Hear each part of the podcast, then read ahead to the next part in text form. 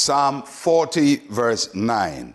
I have proclaimed the good news of righteousness in the great assembly. Indeed, I do not restrain my lips, O Lord, you yourself know.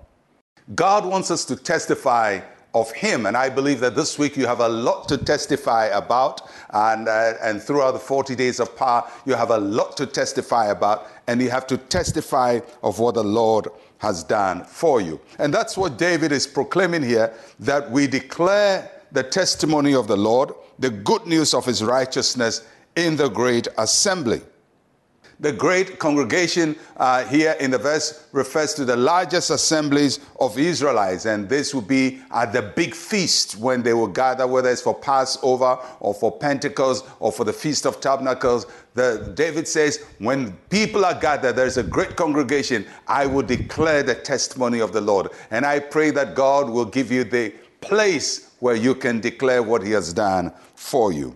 Why do we have to testify of the Lord. We testify of the Lord to tell our testimony to the Lord. Somebody said, Why do we have to testify to the Lord? Because we have to go and say, Thank you, Lord. So when God does something for you, you have to testify to Him. Say, Lord, thank you for doing this for me. Thank you for healing me. Thank you for giving me hope. Thank you for giving me life. Thank you for turning my life around. We are testifying to the Lord. We tell the Lord of what He has done for us. And it's important. The second thing is we testify to ourselves. Why do we have to testify to ourselves? Because we have to remind ourselves daily of what God has done for us.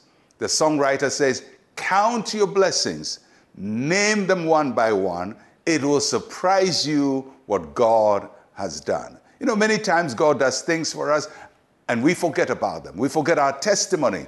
We forget that the, the Lord delivered us last year and the Lord delivers us last five years. Uh, but because we have a problem now, we forget all the good things God has done for us. So we need to testify to remind ourselves Testify to yourself. Recount all the good things the Lord has done for you. When you were a teenager, when you were a kid, when you grew up, all the things He's done for you. And then your faith in Him now will be strong for what He wants to do for you now.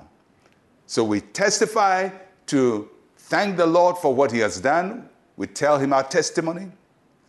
We tell ourselves our testimony so that we don't forget the goodness of the Lord. And thirdly, we tell our testimony to the world. Why do we have to do that? Because people need to know what God can do.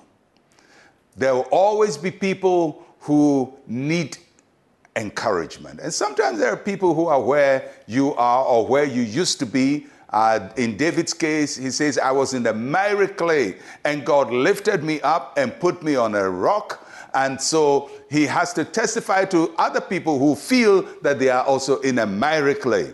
If God did it for David, he would do it for me, that people will reason. And the same with you. When people hear your testimony, they can then say, if God did it for him, if God did it for her, God will do it for me. So testify to the Lord, to thank him for what he has done. Testify to yourself to remember and not be discouraged, testify to the world so that others will be encouraged to know the good things and the good deeds of the Lord. May the Lord continue to give you testimony after testimony in this new season we have entered in Jesus' name. Let us pray. Say with me, Heavenly Father, thank you for all that you have done for me. I remember all your goodness towards me. In Jesus' name, amen and amen.